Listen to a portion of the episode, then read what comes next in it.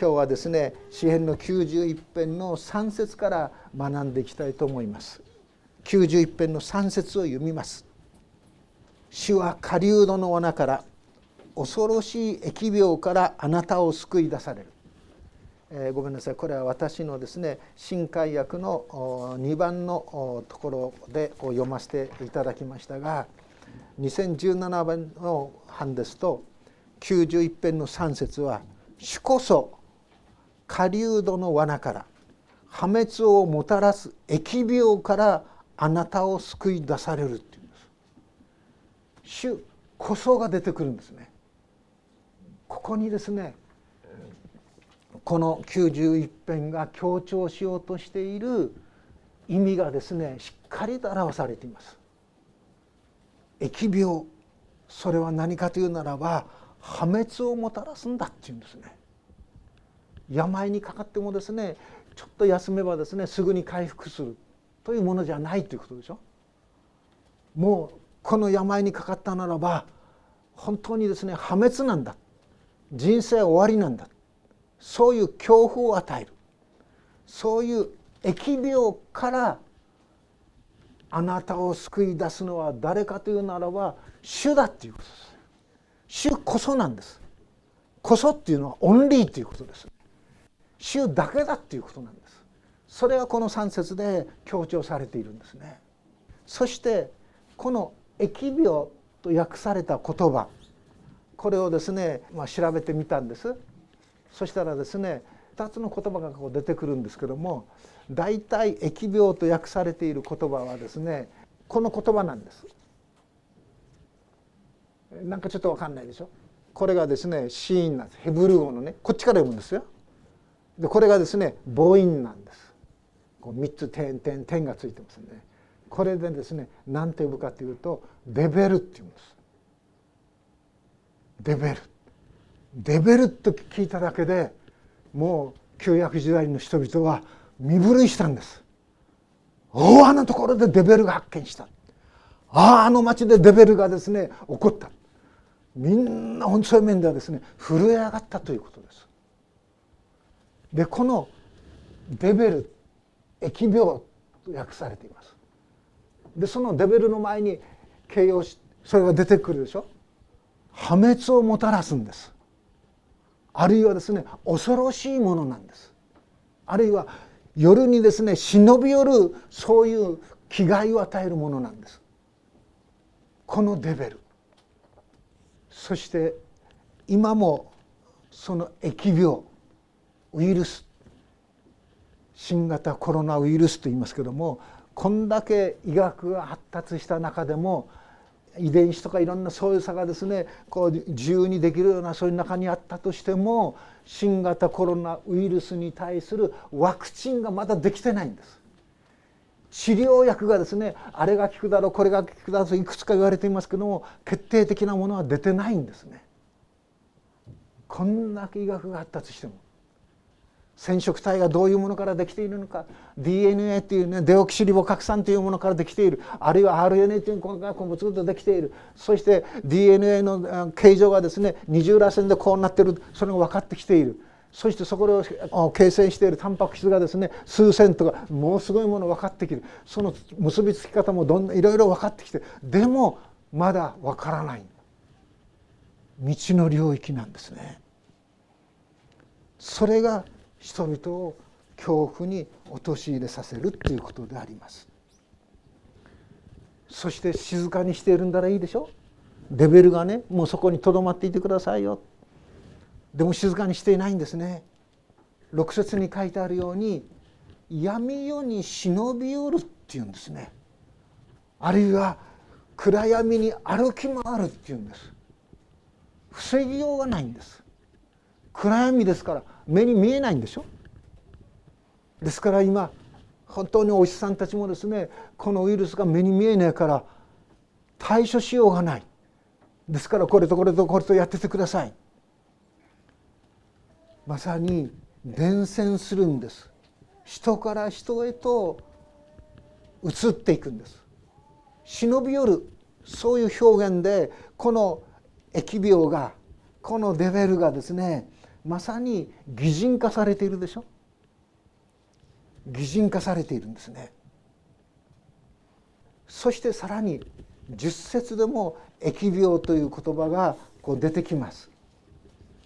この十節これ皆さん今日のですね91編のあの2017年版の印刷なんですけどもここに3節疫病って書いてあるんですね。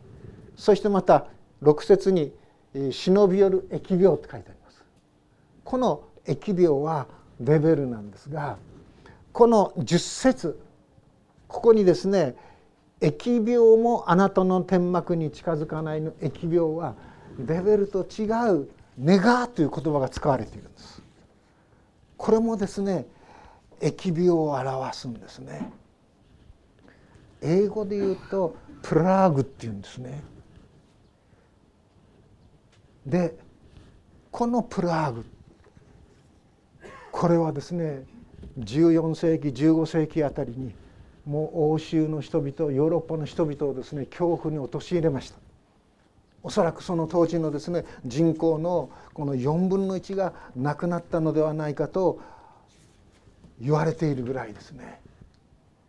そして先ほど歌いましたこのルターの作った歌ですね「神は我が宿だ」あれはその疫病でそのヨーロッパの人々がですねバタバタと亡くなっていったその最中に作られたのではないかと言われているんです。ですから疫病恐ろしいもんですね。そしてこういうことが実際に起こったようであります。1664年から65年にかけてロンドンでこの疫病が大発生したんです。その全人口の4分の1ロンドンなんですよ。おそらく約10万人と言われているんですけども亡くなっているんです。ザ・グレート・プラーグと言われるんだそうですね。ロンドンの疫病の大流行と言われているんだそうです。そして翌年の9月にロンドンは大きな火災に見舞われてるんです。でその町が焼き尽くされるんですね。それ以後このプラーグは疫病は病んだっていうんですね。ですからロンドンの大火が大きな消毒を果たしたのではないかと言われているんだそうです。それほどロンドンもね疫病に苦しんでいるんですよね。そしてまた今もでしょ？ロンドンで苦しんでいるでしょ？ロンドンの郊外にですね私たち、まあ、流山教会で一緒に働いていた英会話の宣教師ですけども夫妻が住んでそこでまた働いているんですけども本当になぜあんだけ町がまた医学がいろんなこういうですね医療の制度がですね発達したこのロンドンであんだけの患者が出ているのかあんだけの大勢の人が亡くなっているのか本当に不思議ですよね。私が1年ほどロンドンにいた時に本当にその医療制度でですねとっても助かりました。ある時ですねあのフランスパンあるでしょ？硬いのあれをですねカチッとかじってたんですね。私の前の歯はですねつけ歯なんですけどもそれがポロッと取れちゃったんです。で困ったなと思ってその近くの歯医者さんに行きました。だから最初ですね確か日本円で500円払っただけだと思いますけどもそれだけで全部直してくれたんです。でそのロンドンの歯医者さんが直してくれた歯はそれからですねインドネシアでですね3年ほど言いましたけどもそのインドネシアのその硬いものを食べても全然びくともぐらつきもしませんでした。本当によく治してくれたんですね。そういう制度がありました。ですから私はイギリスの保険制度はですね留学生に対してもね実に細やかなそういう配慮を持っている国だなと思っていたんです。でもこの新型コロナウイルスがイギリスに行ってまず最初に驚いたのは首相がなっちゃったでしょ？ねはらっとこう思いました。そのようにまさに疫病は激しい伝染病です。その当時の疫病ね黒死病とも言われていますけども、ね、そしてその疫病レベルあるいはネガーのその恐ろしさっていうものは獅子や若獅子に例えられるんでしょ？公然たる気概ですよね獅子や若獅子っていうのは。あるいは蛇やコブラっていうのはですね蛇もどこから忍び寄ってくるのかわからないですよ。さっと来るんですよ。ですからどこから忍び寄ってくるかわからない。隠然たるその気概ですよね。こういう恐れが以前から2,000年も3,000年前からですね人々の中にこうあった。でもその時御言葉に目を留める者たちは何と証ししているかというならば主こそ破滅をもたらす疫病からあなたを救い出すお方なんだっていうんです。ワクチンも特効薬もない。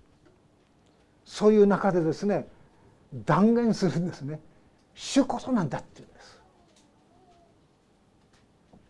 まさに聖書をずっと読んでいきますと本当に私たち人間の健康をですねこんなにもよく昔からですね配慮されていたそういう民族があったのかと驚くばかりです。食べ物もですねこういうものは食べていいよでもこういうものは注意しなさいよこういうものはですね気をつけなさいそういうですねレビ記の中にたくさん細やかに書かれているでしょ。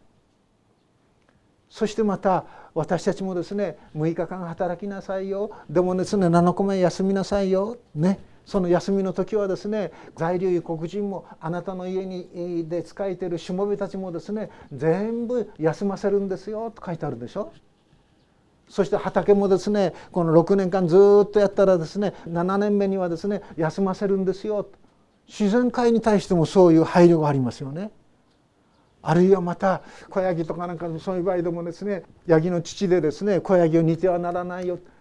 そういうところを通して憐れみ、ね、そういう気持ちをですね癒者で育てようとしているでしょ。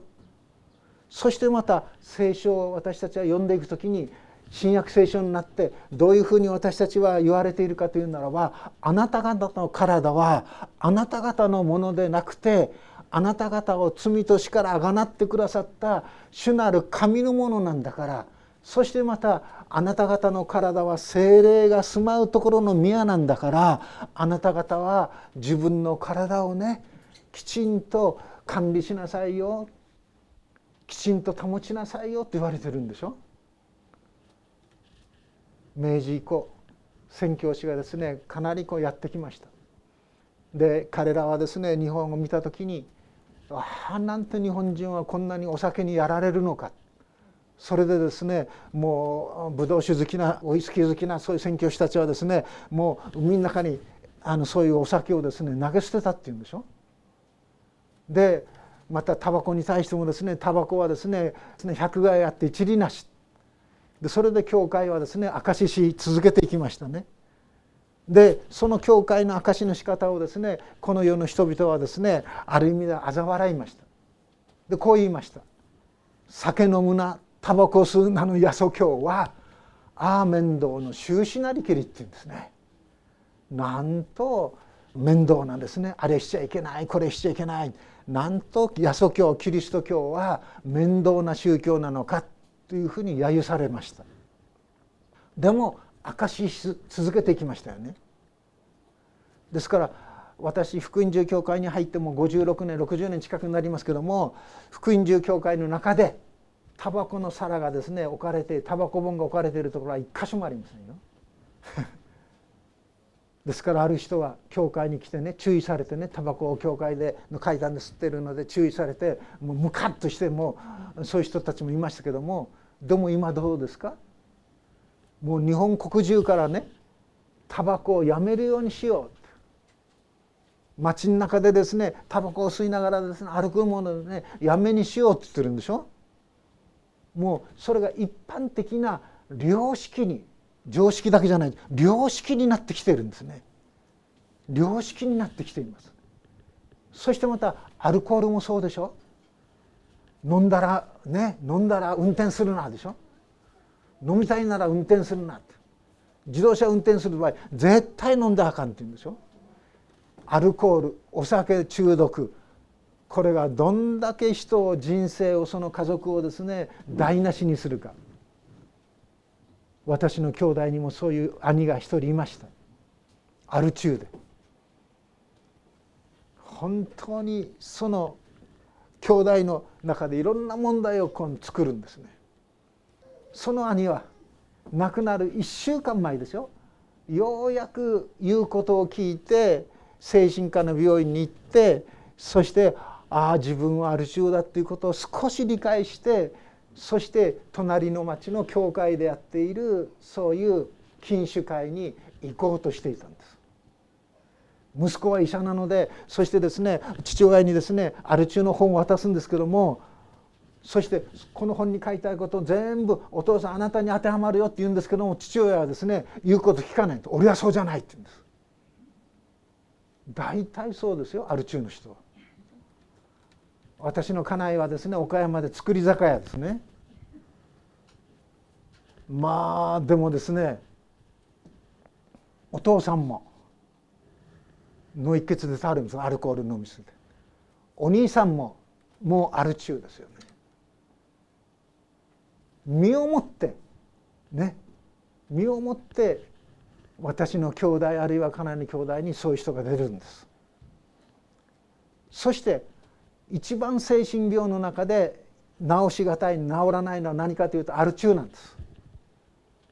ですから精神科のお医者さんはですねアル中から立ち直った人を見ててああこの人は教会に行ってそして信じて洗礼を受けてクリスチャンになっている。ああここに一つの光があるということで各地域各町にですね教会を起点としてその禁酒会男子会なるものを作っているんでしょう。私が今読解した中にも一人そういう青年がいましたもうアル中になっても致し方ないようなそういう背景でしたけども彼は見事にイエス様と出会ってピタッとやみました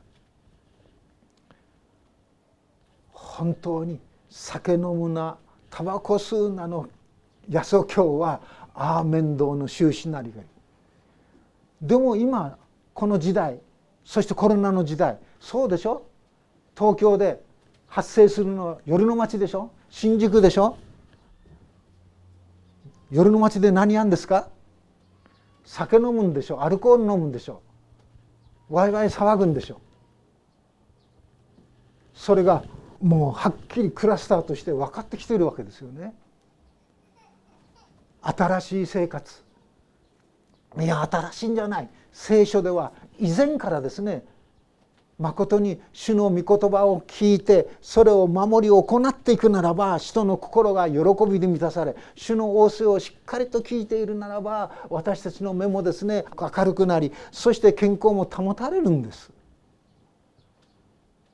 でもある教派はですね酒飲むな、ね、酒飲んだらですね天国に行けなくなる。そんなことないっつってですねもう肩意地あってアルコール飲む人もいますね。アホかと思いますよ。あるいはタバコを吸う人もいますでしょ。自分に与えられた体自分に与えられた人生体と心を大切にしていくとするならばそういうことをやめていくということが大切です。大切ですか？ら知恵でしょ？自分の体をコントロールするってのはそういうことですよ。暴飲暴食もいけない。ですよね。ですから食べ物もバランスをとって食べないといけない。ずっと食事を見てですね白いものがあるか黄色いものがあるか青いものがあるかね。そういう五色の色が習っているかどうか。そういうことも気をつけるわけなんでしょ？そのようにこの聖書はですね聖書の読み聖書の言葉を聞くということは私たちの心だけじゃないんです体も記憶しそしてこの地上で神の恵みを味わう日々を長くしていくことができるんですね。そしてこの疫病デベルという言葉をこうずっと思い巡らしていった時に私は何に思い当たったかというとこう見えると思うんですけどもこっちの赤い方がねベベルなんです。疫病という意味なんです。こっちの黒い方これダーバールっていうんです。上の文字は古文字は同じでしょ？あの漢字とちょっと似るですよクックってこう書いてこっちの場合も同じですよね。でも母音記号によってこちらは疫病を表しデベルって表し。こちらはダーバールという言葉を表すんです。言葉を表すんです。そして聖書は初めに言葉はあった言葉は神と共にあった言葉は神であった。この方に命があった。この命は人の光であったというんです。どなたですか？イエス様でしょ。イエス様。神の言葉であるイエス様がまことにこの歴史の中にね私たちと同じ肉体を持って同じ体を持って現れてくださったんです。インカーネーション受肉です。見えざる神がですね見える形を持ってこの歴史の中に歩んでくださったんですね。このイエス様をあのヨハネの福音書はですね言葉として初めに言葉があった言葉は神と共にあった言葉は神であった。全てのものはこの方によってできた。この方によらずにできないものは何一つなかった。この方に命があった。この命は人の光であった。そしてこの方はこの世に来てくださったっていうんでしょ？これこのお方とはイエス様です。イエス様が来てくださった。私たちをあらゆる罪と死の恐れからですねあがない出すところの主イエス様が来てくださったんです。そしてこのイエス様は健やかなもの元気なものだけを招くんじゃない。全て疲れた人重荷を負って老苦している人は私のもとに来なさい。私があなた方を休ませてあげますと語り招いていてくださるお方なんでしょう。こんなにもですね心が広く懐が深くそしてですね大きくしかしなお小さいことにもきちんと目を留めて導いてくださるお方そのお方がイエス様なんです。そしてこのイエス様がですねこともあろうに十字架にかかって死なれたんでしょう。私思います。イエス様はもしね病気になって死んでしまったとするならば 救いは実現しないでしょ。死ぬっていうことは同じですよ。病気で死ぬのも。あるいは何かのですね事故に遭って死ぬのもね。あるいは寿命が尽きて死ぬのもですね死ぬということは同じです。でも十字架の死は何を意味するんですか？十字架の死とは裁かれたっていうことでしょ？捕らえられて裁判がそこで公の場でですね開かれて秘密の裁判じゃないですよ。公の裁判大群衆が集まる中での裁判が開かれてそして死刑の宣告を受けたんでしょ？そして十字架を背に背負ってあのゴルゴダの丘まで歩いていかれたんでしょ？イエス様の十字架の死というのは軽視ですよ。判決を受けてね死に値する。しかも最もひどい苦しみ抜くその十字架の死に値するとされたんです。十字架の死死ぬ中で軽死の中でですね火あぶりよりも何よりもあのギロチンより何よりも十字架の死ほどですね苦しみもだえそして人間性を本当に剥ぎ取るようなそういう死に方はないと言われてるぐらいです。十字架の死ですよ。なぜ十字架なんでしょう。宗教に熱心なあのサウロは後にパウロですけどもそれにつまずいたんです。それにつまずいてクリスチャンたちを迫害する急先鋒になっていったんです。クリスチャンたちはあの十字架につけられたイエスなる人物を救い主として信じている。よみがえったと信じている。そして新しい命がですね得られると信じている。そんな愚かなことそんなバカなことはない。これではですね我ら民族はユダヤ民族はですねその生きてきた価値もない。自分がですね今いる価値もない。彼はそう思ってサウルはそう思ってキリスト教と迫害の急先鋒になったんでしょ？でもそのサウロを神は家復活の死は捉えるんですよね。そして語るんでしょ？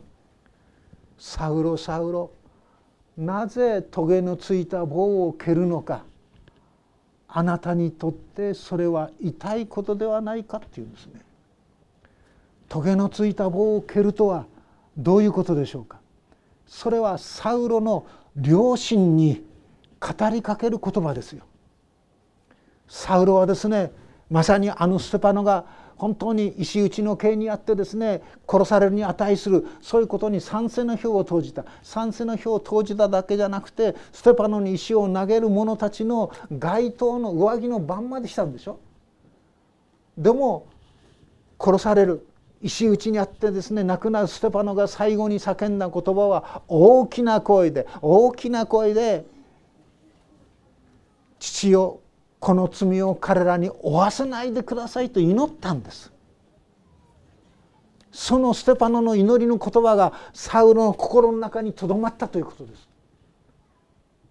なぜ自分を殺す者たちに対して許しを祈ることができるのか。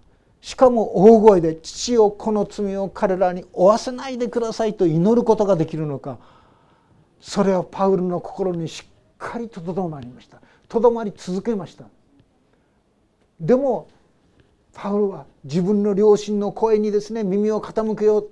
それよりもですねその反比例するごとくにあのダマスコまで国外までですねクリスチャンたちを追跡してそしてエルサレムに連れて帰ってくる権限を持ったんです。委ねたんです。もらったんでしょ？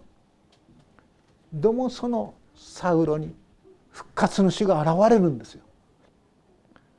サウロサウロなぜトゲのついた棒を蹴るのか。それはあなたにとって痛いことではないかっていうんでしょ？サウロはハッとしますよね。まさしく自分が迫害しようとしているその主がね自分を憎むんだら分かりますよ。自分をですね恨むんなら分かりますよ。自分を憎むこともしない恨むこともしない自分の心の中にあるその心の痛みあなたにとって痛いことだというその痛みを復活の主イエス様自身が取り除こうとしておられるそれをですね取り除いてそして平安を与えようとしておられるということにパウロは本当に心打たれた。そして「主よあなたはどなたですか?」って言うんですよね。私はあなたが迫害しているイエスであるというんでしょ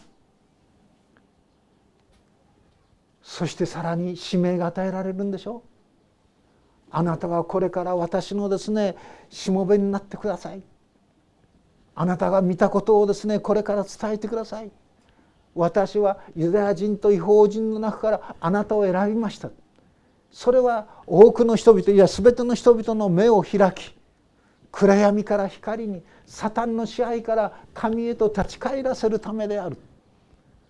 イエス様はそうパウロに語りかけるんですよね。パウロは躊躇しないはずはないですよ。今まで自分がやっつけてきたんでしょ？今まで自分が滅ぼそうとしていたんでしょ？教会クリスチャンたちを。そのクリスチャンたちをですね励ますようにその教会を作るようにということですね。こんな私がそんなことをしていいはずがない彼はね随分躊躇したと思います。ですから彼は証しするんですよね。私はこの天からの啓示に背かずっていうんです。この天からの啓示に従わないということをしないようにしようとした二重否定なんですそれは。そしてパウロは出かけていくんでしょ？福音を述べ伝えるんでしょ？そして教会があの地中海沿岸にですね築き上げられていくわけです。パウロをもしなかりせば教会はユダヤ人だけのね一つの民族の宗教に終わっていたであろうというのが大勢の学者の一致するところです。キリスト教に批判的な人たちも一致するところです。世界宗教足りえたということです。まさにこの支援の91編。彼が私を愛しているから私は彼を助け出そう。彼が私の名を知っているから私は彼を高く上げよう。彼が私を呼び求めれば私は彼に応えよう。私は苦しみの時に彼と共にいて彼を救い彼に誉れを与えよう。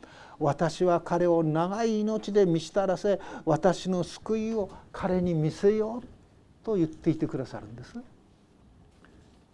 そしてそのように主を隠れ家とし主を住まいとした人たち彼らはどういう恵みをいただくかというならば次の92編ですけども彼らは主の家に植えられなんです私たちの神の見前で神の大庭で栄えますっていうんですね彼らは年老いてもなお身を実らせみずみずしく生い茂っていましょうっていうんです彼らは神の大庭で栄えるっていうんですね。年老いてもなお実を実らせるみずみずしく生い茂っていましょうっていうんです。これは我々に与えていてくださる恵みですよね。まことに疫病デベルは人々を恐怖に陥れます。しかし神の言葉であるイエスは人々をね暗闇から光に滅亡から救いへと私たちを引き上げてくださり私たちに日々恵みを恵みに恵みを加えて与えこの導いていてくださるということです私たちが昨日まで知ったイエス様の恵み今日知るであるイエス様の恵みまた明日本当に教えられるであろう主の恵みそれらが豊かに豊かになっていくということですその命に私たちは生かされており歩むように進められているのだということを覚えていきたいと思うんですね。ワクチンがあとどのくらい経ってできるのか分かりません。コロナウイルスの治療薬がいつできるのか分かりません。しかし私たちは主こそ恐ろしい破滅をもたらす疫病から救い出すことのできるお方なんだということをしっかりと心にわきまえていきたいと思います。そして自分の日々をね御言葉の光に照らされてコントロールして歩んでいきたいと思います。祈ります。